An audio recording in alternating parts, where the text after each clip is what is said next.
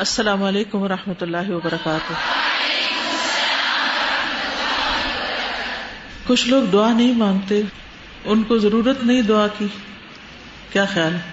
یہاں ہوتے ہوئے بھی، موقع ہوتے ہوئے بھی، پھر بھی نہ منہ ہلانا۔ منہ ہلانے سے بھی آسان کام کوئی ہے؟ سب سے آسان کام منہ ہلانا بولنا ہے۔ اس میں بھی اگر ہم بخل کریں تو اپنی ذات پر کتنا ظلم کر رہے ہیں۔ اللہ تعالیٰ ہمیں ہدایت دے۔ نحمده ونصلي على رسوله الكريم اما بعد فاعوذ بالله من الشيطان الرجيم. بسم الله الرحمن الرحيم.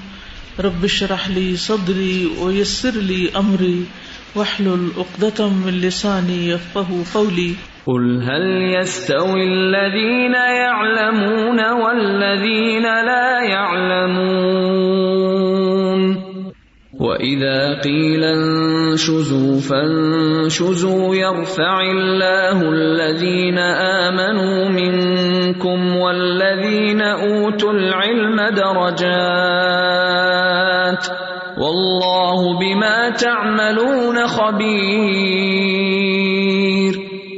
يَا أَيُّهَا الَّذِينَ آمَنُوا، أَطِيعُوا اللَّهَ ورسوله تولوا عنه وانتم تسمعون.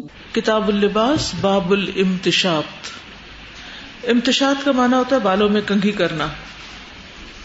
حدثنا آدم ابن ابی ایاس حدثنا ابن ابی ذئب عن الزهري عن سهل بن سعد ان رجلا اطلع من جوہر فی دار النبی صلی اللہ علیہ وسلم. سہل بن سعد کہتے ہیں کہ ایک شخص نے جھانکا، اطلاع کا مطلب ہے جھانکا۔ من جوہرن ایک سوراخ سے، فی دار نبی صلی اللہ علیہ وسلم، نبی صلی اللہ علیہ وسلم کے گھر میں۔ ون نبی صلی اللہ علیہ وسلم یا حک رسہ بل مدرا اور نبی صلی اللہ علیہ وسلم اپنے سر کو ایک اعلی خارش سے کھجلا رہے تھے۔ فقالا، تو آپ نے فرمایا، لو علم تو اگر مجھے پتا چل جاتا۔ ان کا تنظر کہ تم دیکھ رہے ہو، جھانک رہے ہو۔ لتا ان تو بحا فی این کا تو میں اس آلے کو تمہاری آنکھوں میں گھونس دیتا۔ انما جو الازن، بے شک اجازت رکھی گئی ہے من قبل الابصاری نگاہیں داخل ہونے سے پہلے۔ یعنی نگاہ بھی بغیر اجازت کے کسی کے گھر میں نہیں ڈالنی چاہیے، اور جھانکنا تو چاہیے ہی نہیں۔ چاہے سوراخ سے ہو یا ونڈو سے ہو یا دروازے سے ہو، تو یہاں پر لفظ مدرا کا استعمال ہوا ہے۔ مدرا کہتے ہیں وہ چیز جو لوہے یا لکڑی کی بنی ہوئی ہوتی ہے، سلاخ سی۔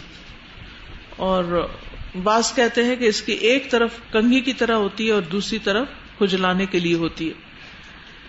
تو بعض کہتے کہ یہ سلاخ یا سلائی کی طرح ہوتی ہے۔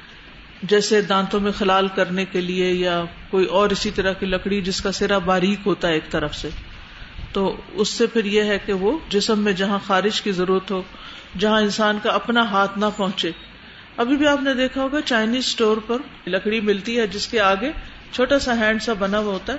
تو وہ بھی اسی طرح جسم کے ان حصوں تک کھجلانے کے لیے استعمال ہوتا ہے، جہاں انسان کا ہاتھ نہیں پہنچتا۔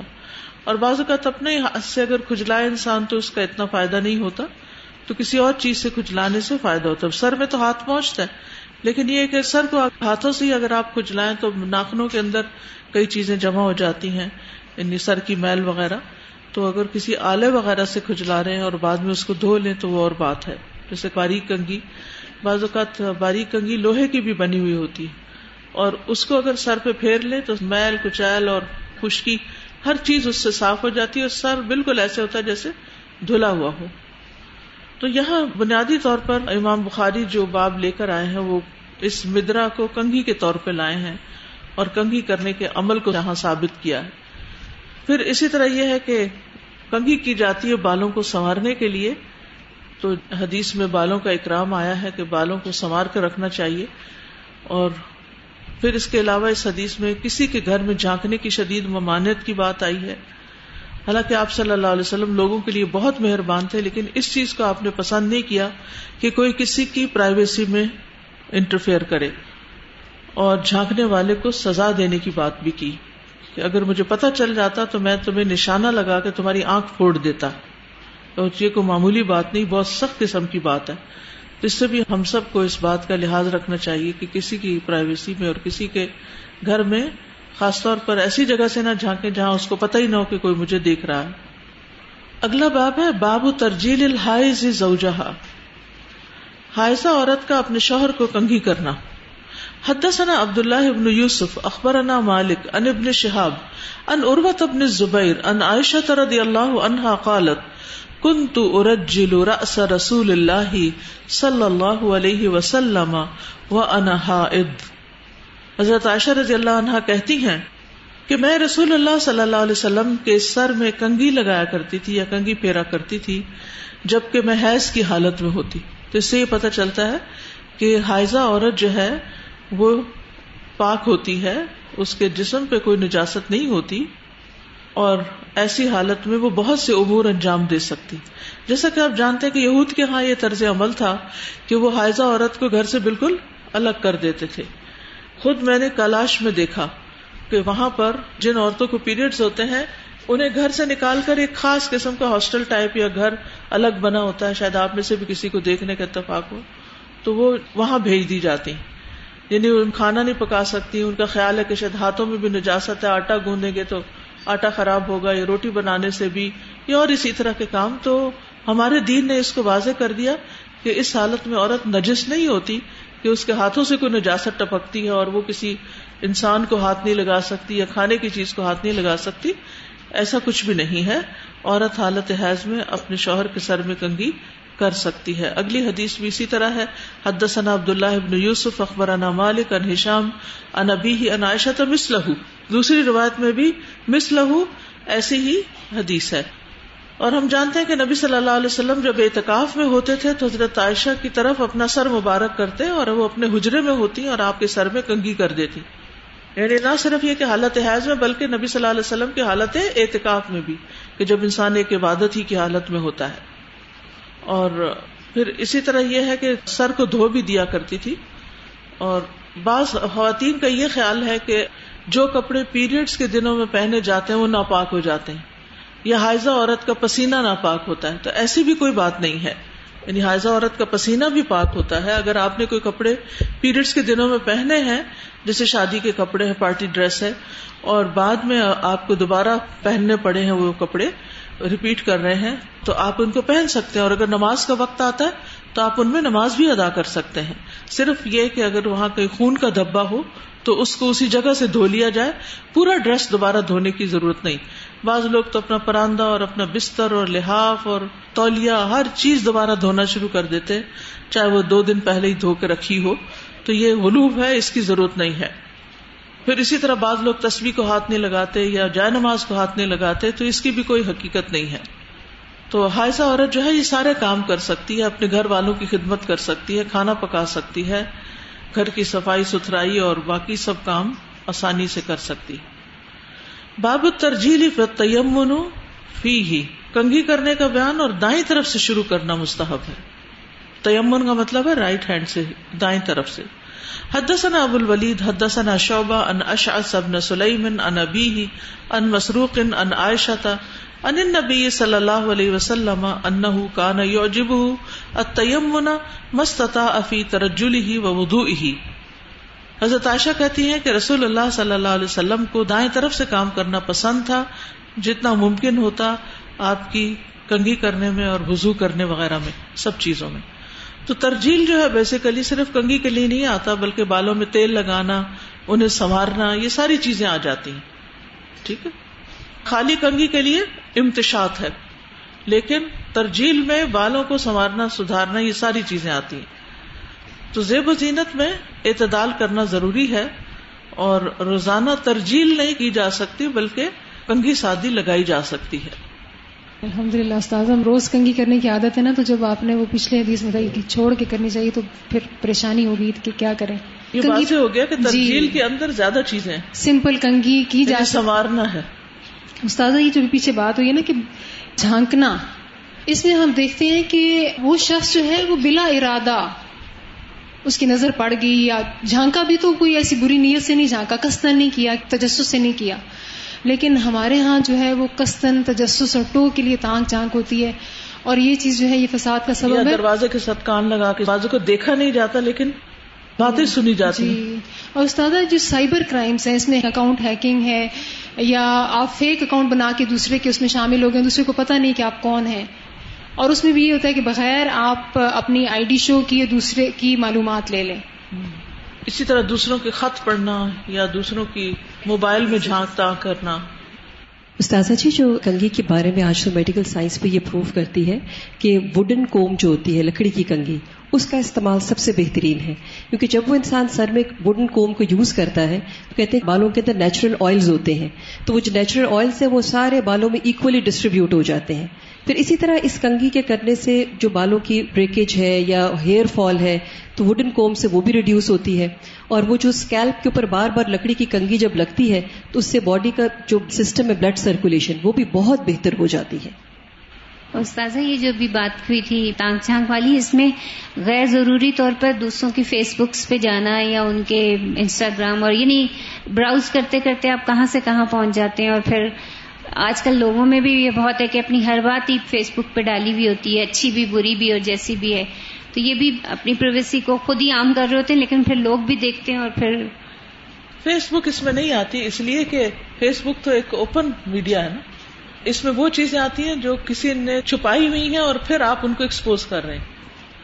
استاذہ گھروں میں جھانکنے میں کیا یہ بھی آتا ہے کہ مثلا ٹیرس ہوتے ہیں تو اگر وہاں پہ کچھ لوگ بیٹھے ہیں تو وہاں پہ دیکھنا یہ بھی اسی میں شامل ہوتا ہے استاد جی وہ جو ٹیڑھی مانگ والی بات تھی نا، اس پہ تھوڑا سا مزید دیکھا تھا۔ تو اس پہ یہ تین چیزیں مجھے سمجھ میں آئیں۔ ایک یہ تھا کہ چونکہ نبی صلی اللہ علیہ وسلم نے درمیان سے مانگ نکالی، یا بغیر مانگ کے بھی بال رہے آپ کے، تو یہ دونوں طریقے مستحب ہیں، زیادہ پسندیدہ اختیار کرنا۔ اور اگر ٹیڑھی مانگ جو ہے، وہ کفار یا کسی ایسے کی مشابہت میں ہے اسپیسیفک ان کا طریقہ ہے اور کی جا رہی ہے، تو پھر منع ہے۔ لیکن اگر وہ عام ہے یا کسی کی اسپیسیفک مشابہت نہیں ہے، تو پھر جائز ہے۔ یہ تین باتیں السلام علیکم۔ استاذہ، کل آپ نے مہندی کے اوپر مسا کرنے کی بات کی تھی۔ اس سے ریلیٹڈ میرا ایک کوشچن تھا۔ میں نے کچھ عرب کنٹریز میں دیکھا ہے کہ وہاں لیڈیز وضو کر کے ٹائٹ اسکارف پہن لیتی ہیں بالکل، اور جب اگلی دفعہ وضو کرتی ہیں تو اسی کے اوپر ہاتھ پھیر لیتی ہیں، اس کو بالکل پیچھے نہیں ہٹاتی۔ تو اس کی کوئی گنجائش ہے اس طرح؟ چونکہ یہ وضو کے فرائض میں سے ایک فرض ہے اس لیے بہتر یہی ہے کہ اندر کی طرف سے ہاتھ ڈال کے سر کے کچھ حصے پر ضرور مسا کر لیا جائے کیونکہ پگڑی پر مسے کی تو ہے اجازت۔ لیکن خواتین کے لیے کسی دوپٹے یا اسکارف کے اوپر مسا کرنے کا کوئی روایت ایسی آتی نہیں۔ اور استاذہ کم از کم ون تھرڈ سر کے حصے پر آ جائے۔ کچھ حصہ تو سر کا ہو یعنی جتنا ہاتھ آگے تک پہنچ جائے۔ السلام علیکم استاذہ میں نے کوشچن پوچھنا تھا کہ جس طرح پیریڈس میں کہ سب کچھ پاک ہوتا ہے تو ہم جائے نماز میں بیٹھ سکتے ہیں؟ بالکل بیٹھ سکتے ہیں۔ اب آپ لوگ جائے نمازوں پہ بیٹھے ہوئے ہیں۔ ہم باہر مسلح پہ بیٹھ کے کبھی ہم پڑھ رہے ہوتے ہیں تو ہاں، سجدے کی جگہ پہ بس یہ احتیاط کرنی چاہیے کہ کوئی نجاست وہاں نہ رہ جائے کیونکہ دوسرے لوگوں کی نماز خراب ہوگی۔ اگر آپ کو ایسا کبھی بیٹھنا ہو کسی جگہ پر جانا ہو تو آپ کو کشن وغیرہ لے جا سکتے ہیں یا احتیاط کے ساتھ بیٹھ سکتے ہیں۔ السلام علیکم۔ وعلیکم السلام۔ میرا سوال ہے آپ نے جیسے بولا کہ ہم کسی کی کوئی چیز پرسنل نہیں پڑھ سکتے۔ میرے فادر کی ڈیتھ ہوئی ہوئی ہے تو ان کی ڈائری ہے ایک میرے پاس۔ تو وہ میں کبھی کبھی کھول کے پڑھ لیتی ہوں۔ تو کیا یہ اچھا نہیں ہے؟ اگر ان کی بہت ہی پرائیویٹ پرسنل ڈائری ہے جو آپ کی امی کے پاس انہوں نے رکھی ہوئی ہے کہ کوئی اور نہ پڑھے پھر تو نہیں۔ لیکن ایک ہوتی ہے کہ جس صرف انسان اچھی اچھی چیزیں اس میں شیئر کر لیتا ہے جیسے میری ڈائریاں ہیں تو وہ سامنے اوپن رکھی ہوئی ہیں۔ اگر کوئی چیز لاک میں ہے تو نہیں پڑھنی چاہیے لیکن اگر سامنے رکھی ہوئی ہے بے شک کوئی بھی پڑھ لے تو خیر ہے۔ نہیں وہ لاک میں نہیں ہے وہ۔ ہاں بس ٹھیک ہے۔ کچھ تو ڈائریوں کے اوپر چھوٹا سا لاک ہوتا ہے۔ پتہ نہیں اب ہوتا ہے کہ نہیں کئی سال پہلے تو ہوتے تھے۔ السلام علیکم۔ وعلیکم السلام۔ میں نے پوچھنا تھا پیریڈ میں مسجد میں جا سکتے ہیں جا سکتے ہیں لیکن یہ ہے کہ پیچھے رہنا چاہیے۔ صحیح بخاری میں ہم نے پڑھا وہ عیدگاہ والی جو حدیث ہے فات المسلح نماز کی جگہ سے الگ رہیں۔ تو اس پہ کچھ اسکالرز اس کو رکھ کے کہتے ہیں کہ نماز کی جگہ، جیسے یہ بھی ہمارا مسلح ہے، نماز پڑھنے کی جگہ۔ تو اس پہ نہ بیٹھنا بہتر ہے، یا ان دنوں میں جائے نماز پہ بیٹھنا۔ یعنی نماز نہ پڑھے، وہ مراد ہے اس سے۔ جیسے عیدگاہ ہوتی ہے، تو اس میں جہاں صفے ہیں، صفوں کے بیچ میں نہ وہ بیٹھے پیچھے بیٹھے باب مایوب کرو فل مسک کستوری کے بارے میں بیان۔ کستوری جو ہے، یہ سب سے بہترین خوشبو ہے۔ ابو سعید خدری رضی اللہ عنہ کہتے ہیں کہ ایک مرتبہ رسول اللہ صلی اللہ علیہ وسلم کے سامنے کستوری کا تذکرہ ہوا تو آپ نے فرمایا وہ خوشبوؤں میں سب سے عمدہ خوشبو ہے، سب سے بہترین خوشبو یعنی آپ کو بہت پسند تھی۔ حدثني عبد الله بن محمد، حدثنا هشام اخبرنا معمر عن الزهري عن ابن المسيب عن ابي هريره رضي الله عنه عن النبي صلى الله عليه وسلم قال كل عمل ابن آدم له الا الصوم۔ ابن آدم کا ہر عمل اسی کے لیے ہے سوائے روزے کے۔ یعنی روزہ جو ہے ان لی خاص میرے لیے۔ یعنی باقی اعمال جو ہیں، وہ دوسروں کو بھی پتا چل جاتے ہیں، لیکن روزے کا عمل صرف اللہ ہی کو پتا ہوتا ہے۔ وہ اناجزی بھی اور میں اس کی جزا دوں گا۔ ولا خلوف فم امی اطیب اند اللہ منری مسک اور سائم یعنی روزہ دار کے منہ کی جو بساند ہوتی ہے وہ اللہ کے ہاں مسک کی خوشبو سے بھی زیادہ پسندیدہ ہے۔ تو روزہ اللہ کے لیے ہے یعنی کسی اور کے لیے روزہ نہیں رکھا جا سکتا۔ یعنی مثلاً کوئی کہے کہ میں نے آپ کے لیے روزہ رکھا آج، یا فلاں بدھ کے لیے، یا نبی صلی اللہ علیہ وسلم کے لیے روزہ رکھا ہے۔ نہیں، ٹھیک ہے۔ کفار نے یا مشرقین نے کبھی بتوں کے لیے روزہ نہیں رکھا، ٹھیک ہے۔ اور دوسرا، یہ کہ ایسا خفیہ عمل ہے جس پر اللہ تعالیٰ کے سوا کوئی اور مطلع نہیں ہو سکتا۔ اور یہاں خلوف کا لفظ جو استعمال ہوا ہے، یہ روزے کی وجہ سے منہ کے اندر جو بسان سی پیدا ہوتی ہے روزہ دار کے منہ میں، جو دوسرے شخص کو عموماً بری لگتی ہے، تکلیف دیتی ہے، کیونکہ میدا جب کھانے سے خالی ہوتا ہے نا، تو اس وقت یہ بو پیدا ہونا شروع ہو جاتی ہے۔ لیکن اللہ تعالیٰ کے ہاں یہ ناپسندیدہ نہیں، کیونکہ یہ اللہ کی اطاعت میں پیدا ہوئی۔ تو جو چیز اللہ تعالیٰ کی عبادت سے اللہ تعالیٰ کی اطاعت سے پیدا ہوتی ہے، وہ اللہ تعالیٰ کو محبوب ہوتی ہے۔ مثلاً خون پسندیدہ چیز ہے کوئی۔ خون ایک گندی چیز ہے نا۔ لیکن شہید کا خون یہ پسندیدہ ہے۔ قیامت کے دن شہید اس حال میں آئے گا کہ اس کا خون بہ رہا ہوگا۔ اور اس کا رنگ خون جیسا ہوگا، لیکن خوشبو کستوری کی طرح ہوگی۔ اللہ تعالیٰ اس کو خوشبو دے دے گا۔ جیسے روزے دار کے منہ کی اسمیل کو خوشبو دے دے گا۔ تو اس سے یہ پتا چلتا ہے کہ جو بندہ اللہ تعالی کی اطاعت میں تھکتا ہے، کوئی کام کرتا ہے، اس کے اس پر خوشگوار اثرات ہوتے ہیں۔ اور یہ بھی کہ انسان جو بھی کوئی کام کرتا ہے، اس کے کچھ کانسیکوینس ہوتے ہیں، نتائج ہوتے ہیں۔ اچھا کام کریں گے تو اچھا نتیجہ نکلے گا۔ وہ چیز اچھی ہو جائے گی۔ اور برا کام کریں گے تو اس کا برا نتیجہ نکلے گا۔ آپ ٹائم ویسٹ کریں گے تو اس کا نتیجہ نکلے گا۔ آپ کسی کے بارے میں بدگمانی کریں گے تو کسی کو نہیں پتا کہ آپ کسی کے بارے میں کیا سوچ رہے ہیں۔ اس کا بھی نتیجہ نکلے گا۔ یہ بھی آپ کی عادت کا ایک حصہ ہو جائے گا۔ کسی کو نہیں پتا، اللہ کو پتا ہے۔ وہ اس پر جزا یا سزا جو بھی آپ کے حق میں ہے وہ ہوگی۔ آپ کسی کو دھوکا دینا چاہتے ہیں، آپ کو فراڈ کر رہے ہیں، آپ چیٹ کر رہے ہیں، آپ لوگوں کو بے وقوف بنا رہے ہیں۔ ان سب چیزوں کے کانسیکوینس ہیں۔ ان سب کو نتیجہ نکلنے والا ہے۔ اور اللہ کے ہاں کسی بھی چیز میں دیر نہیں ہے۔ بعض اوقات وہ فوری نہیں پکڑتا، لیکن وہ پکڑتا ضرور ہے۔ اگر آپ نے توبہ نہ کی اور اس غلطی کو چھوڑا نہیں۔ تو اس لیے انسان کو اچھا کام کرتے ہوئے بھی بے فکر ہو جانا چاہیے کہ میں اچھا کر رہا ہوں، اس کا نتیجہ نکلے گا۔ ٹھیک ہے نا؟ اور اگر میں برا کر رہا ہوں تو نتیجہ نکلے گا۔ تو مجھے اپنے اعمال کے نتائج کو بھگتنے کے لیے تیار رہنا چاہیے۔ دنیا میں اور آخرت میں اور اس کے بیچ میں خبر بھی ہے۔ مثلاً سلاد کے بارے میں قرآن میں کیا آتا ہے؟ ان سلاد تنہا انل فاشا نماز روکتی ہے۔ کیا نماز بول کے روکتی ہے؟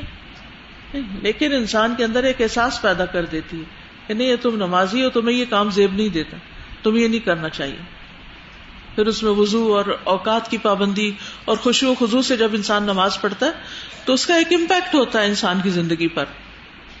اور اگر انسان نماز بھی پڑھ رہا ہے اور ساتھ غلط کام بھی کر رہا ہے، تو یا وہ نماز چھوڑ دے گا یا وہ غلط کام چھوڑ دے گا۔ خوش قسمت ہے تو غلط کام چھٹ جائیں گے اس کے۔ اور بد بخت ہے تو نماز چھٹ جائے گی اس کی۔ پھر اسی طرح یہ ہے کہ جب انسان کوئی نیک عمل کرتا ہے، تو اس کے بھی اثرات دل پر آتے ہیں۔ دوسروں پر بھی آتے ہیں، خود اپنے بدن پر آتے ہیں۔ مثلاً جب آپ ذکر کرتے ہیں تو کوئی اس کے اثرات آپ کو اپنی زندگی میں نظر آتے ہیں؟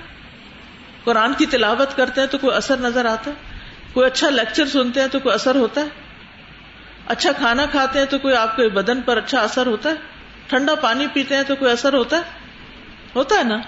یعنی قاعدہ کلیا ہے کہ انسان کے اعمال کے اس پر اچھے یا برے اثرات ہوتے ہیں۔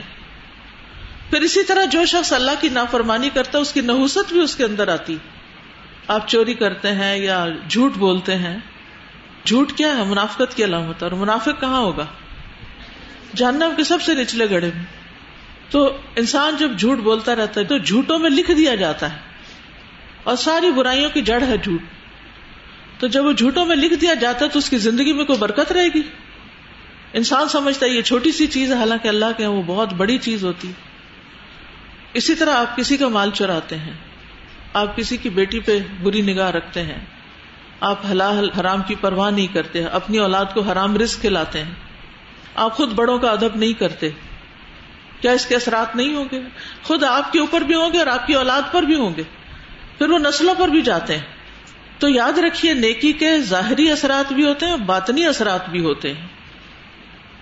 مثلاً اگر آپ نے کبھی بہت اچھی نماز پڑھی اور رمضان میں آپ کی کوئی رات مثلاً ستائیسویں کی یا کوئی تاک رات بہت اچھی گزری، آپ نے تحجد کو انجوائے کیا، آپ نے دعائیں مانگی، آپ کے دل کو ایک راحت اور سکون ملا، تو کیا ہوا؟ آپ کو ابھی تک وہ یاد ہوگا۔ زندگی میں ایسی راتیں یاد رہ جاتی ہیں۔ تو جو بھی کرنے لگے، اس سے پہلے سوچے کہ اس کا نتیجہ کیا ہوگا، اس کا اثر کیا ہوگا۔ کسی ماحول میں آپ جاتے ہیں آپ بہت دنیا دار لوگوں کے ساتھ ملتے ہیں جو دنیا کی باتیں کر رہے ہوتے ہیں۔ کیا اس کے اثرات آپ کے دل پر ہوتے ہیں؟ کوئی کوئی نہیں ہوتے۔ ہوتے ہیں نا۔ بازار میں ایک چکر لگائے تو کوئی اثرات ہوتے ہیں دل پر؟ ہوتے ہیں۔ تو یہ تو اتنی سمپل سی سمجھنے کی بات ہے۔ اس لیے بہت ضروری ہے کہ ہم اپنے خیالات ان کو بھی واچ کریں، اپنی گفتگو کو واچ کریں، اپنے ایکشنز کو واچ کریں۔ اپنے اچھے برے اعمال کرنے سے پہلے سوچیں کہ ہم کیا کرنے چاہ رہے ہیں۔ اس کا نتیجہ کیا نکلنے والا ہے؟ کیا وہ نتیجہ میں برداشت کر لوں گی؟ آپ کو معلوم ہے نا کہ جھوٹے آدمی کے لیے وہ خواب دکھائی گئی تھی آپ کو کہ اس کے جو جبڑے ہیں یہاں سے یہ کاٹا جا رہا ہے اور وہ ٹھیک ہوتے ہیں تو دوبارہ کاٹا جاتا ہے دوبارہ کاٹا جاتا ہے۔ تو جھوٹا انسان جو ہے، وہ سوچے کہ کیا جھوٹ کے نتائج جو ہیں وہ برداشت کرنے کو تیار ہے؟ تو نیکی اور اطاعت میں جتنا اخلاص ہوگا، جتنا خوشبو ہوگا، جتنی دل حضوری ہوگی، اتنے ہی اس کے اچھے اثرات ہوں گے۔ اور اگر غفلت میں زندگی بسر کریں گے تو اس کے بھی ویسے ہی اثرات ہوں گے۔ نتائج کے لیے تیار رہیے۔ استاذہ، میں نے آپ سے یہ پوچھنا تھا کہ جیسے ہمارے کھانے کے، ہمارے جسم پر اس طرح اثرات ہیں اور نہ کھانے کے، تو برین کو جو کچھ ہم فیڈ کرتے ہیں، ہمارے خیالات کہاں سے بنتے ہیں؟ اس پہ تھوڑی سی ذرا بات۔ یعنی جو کچھ ہم پڑھتے ہیں جو کچھ ہم سنتے ہیں جو کچھ ہم دیکھتے ہیں یہ سارے ہم برین کو فیڈ کر رہے ہوتے ہیں پھر اس کے اندر ویسی کھچڑی پکنے لگتی پھر ایسے ہی بولنے لگتے ہیں ایسے بہیو کرنے لگتے۔ ہیں ساری زندگی پھر اس طرف چل پڑتی۔ اسی لیے صحبت سالے کا اثر کچھ اور ہوتا ہے۔ استاد تفسیر تدبر و عمل میں اس کی ٹرانسلیشن کے دوران جو بات بہت زیادہ ریپیٹ ہو رہی تھی اس میں ازمب یجوز الزم و الحسنت تمبت الحسنا ایک گناہ دوسرے گناہ کو کھینچ کے لاتا ہے اور ایک نیکی دوسری نیکی کو اگاتی ہے۔ اور یہ معاملہ جو ہے، یہ ہماری تھنکنگ سے اسٹارٹ ہوتا ہے کہ ہمارے ہر عمل کا کانسیکوینس ہے۔ اسی لیے کہا جاتا ہے کہ تھاٹس ڈٹرمائن یور اٹرنیٹی کیونکہ وہ ایک دن تھاٹ آتی ہے، پھر نیکسٹ ڈے ایکشن بنتا ہے۔ اور میں نے اس سے کلپ دیکھا تھا کہ what you practice you become good at it آپ جو ڈیلی پریکٹس کر رہے ہوتے ہیں، آپ اسی میں ماہر ہوتے ہیں۔ اگر آپ خوش رہنے کی پریکٹس کرتے ہیں، خود امید باتوں کی، تو آپ اس میں اچھے ہوتے ہیں۔ اگر آپ غمزدہ رہنے کی پریکٹس کرتے ہیں، غصے کی پریکٹس کرتے ہیں، تو آپ اسی میں ماہر ہوتے چلے جاتے ہیں۔ استاذہ، ایک تو یہ بات کہ آپ نے کہا کہ اچھا کام کر کے بے فکر ہو جائے تو یہ بات لوگوں سے بھی بہت بے نیاز کر دیتی ہے انسان کو کہ پھر لوگوں نے شکریہ نہیں ادا کیا اور لوگوں کی فکر نہیں رہتی، صرف اللہ تعالیٰ کی۔ اور دوسرا یہ کہ پتہ ہونے کے باوجود کہ یہ کام غلط ہے اور پھر بھی ہم کرتے ہیں۔ ہمیں پتہ بھی ہے کہ اس پہ سزا ہے۔ تو وہ جو قرآن میں آیت آتی ہے، ابھی مجھے وہ یاد آ رہی تھی کہ فما اسبر النار کہ یہ کتنے صابر ہے آگ پہ، کہ یعنی ان کے اندر اتنی طاقت ہے استدا یہ سب پڑھ کے مجھے یاد آ رہا تھا کہ مومن جو ہے وہ کبھی بھی بے فائدہ کام نہیں کرتا۔ من حسن اسلام المر اتر کو مالا یعنی۔ استاذ ویسے تو حیض کی حالت میں مسجد میں جانے کی بات ہو چکی ہے لیکن میرا سوال ہرمین کے حوالے سے ہے۔ جب ہم عمرے پہ جاتے ہیں تو اکثر خواتین کے جو حیض کے دن آتے ہیں تو ہم لوگ بڑا خوفزدہ ہوتے ہیں کیونکہ ہرمین کی عزت ہی ہمارے لیے علیحدہ ہے تو وہ چند دن ہمارے ضائع ہو جاتے ہیں۔ تو کیا جو مسجد نبی کا باہر کا سہن ہے اور جو مسجد الحرام کا باہر کا سہن ہے اس میں بیٹھا جا سکتا ہے ذکر اذکار کیے جا سکتے ہیں۔ کیونکہ ادروائز پھر کیا ہوتا ہے وہ دن خواتین جو ہے نا وہ مارکیٹ میں شاپنگ میں گزارنا شروع کر دیتی ہیں۔ اللہ آبری سبیل یعنی گزر تو سکتے ہیں وہاں سے۔ جی۔ لیکن باقاعدہ عبادت کی غرض سے بیٹھنا جو باہر کے سہن ہیں باہر جو- کے میں جو عمارت سے باہر ہیں۔ جی جی جی بالکل کوئی مسئلہ ہی نہیں۔ ان میں بیٹھا جا سکتا ہے۔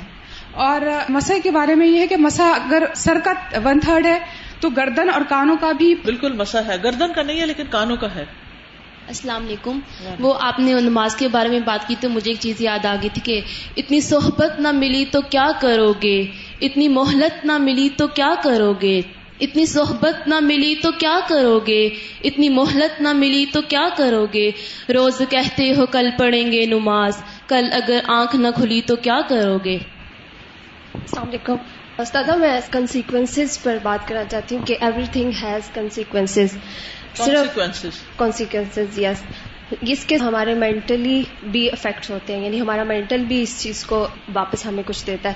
یعنی جیسے کل ہیلپ پہ بات ہو رہی تھی تو ریسرچر ہیز پروو دیٹ جب ہم کسی کی ہیلپ کرتے ہیں والنٹیئر کرتے ہیں کہیں تو ہمارا برین جو ہے وہ ایک ہارمون ریلیز کرتا ہے جو ہمیں ہیپی بناتا ہے. یعنی ہیپینیس کے لیے ہیلپ کرنا ضروری ہے کمیونٹی کو واپس دینا بہت زیادہ ضروری ہے۔ تو ایز اے مسلم ہمیں اس چیز پر بہت زیادہ سوچنا چاہیے۔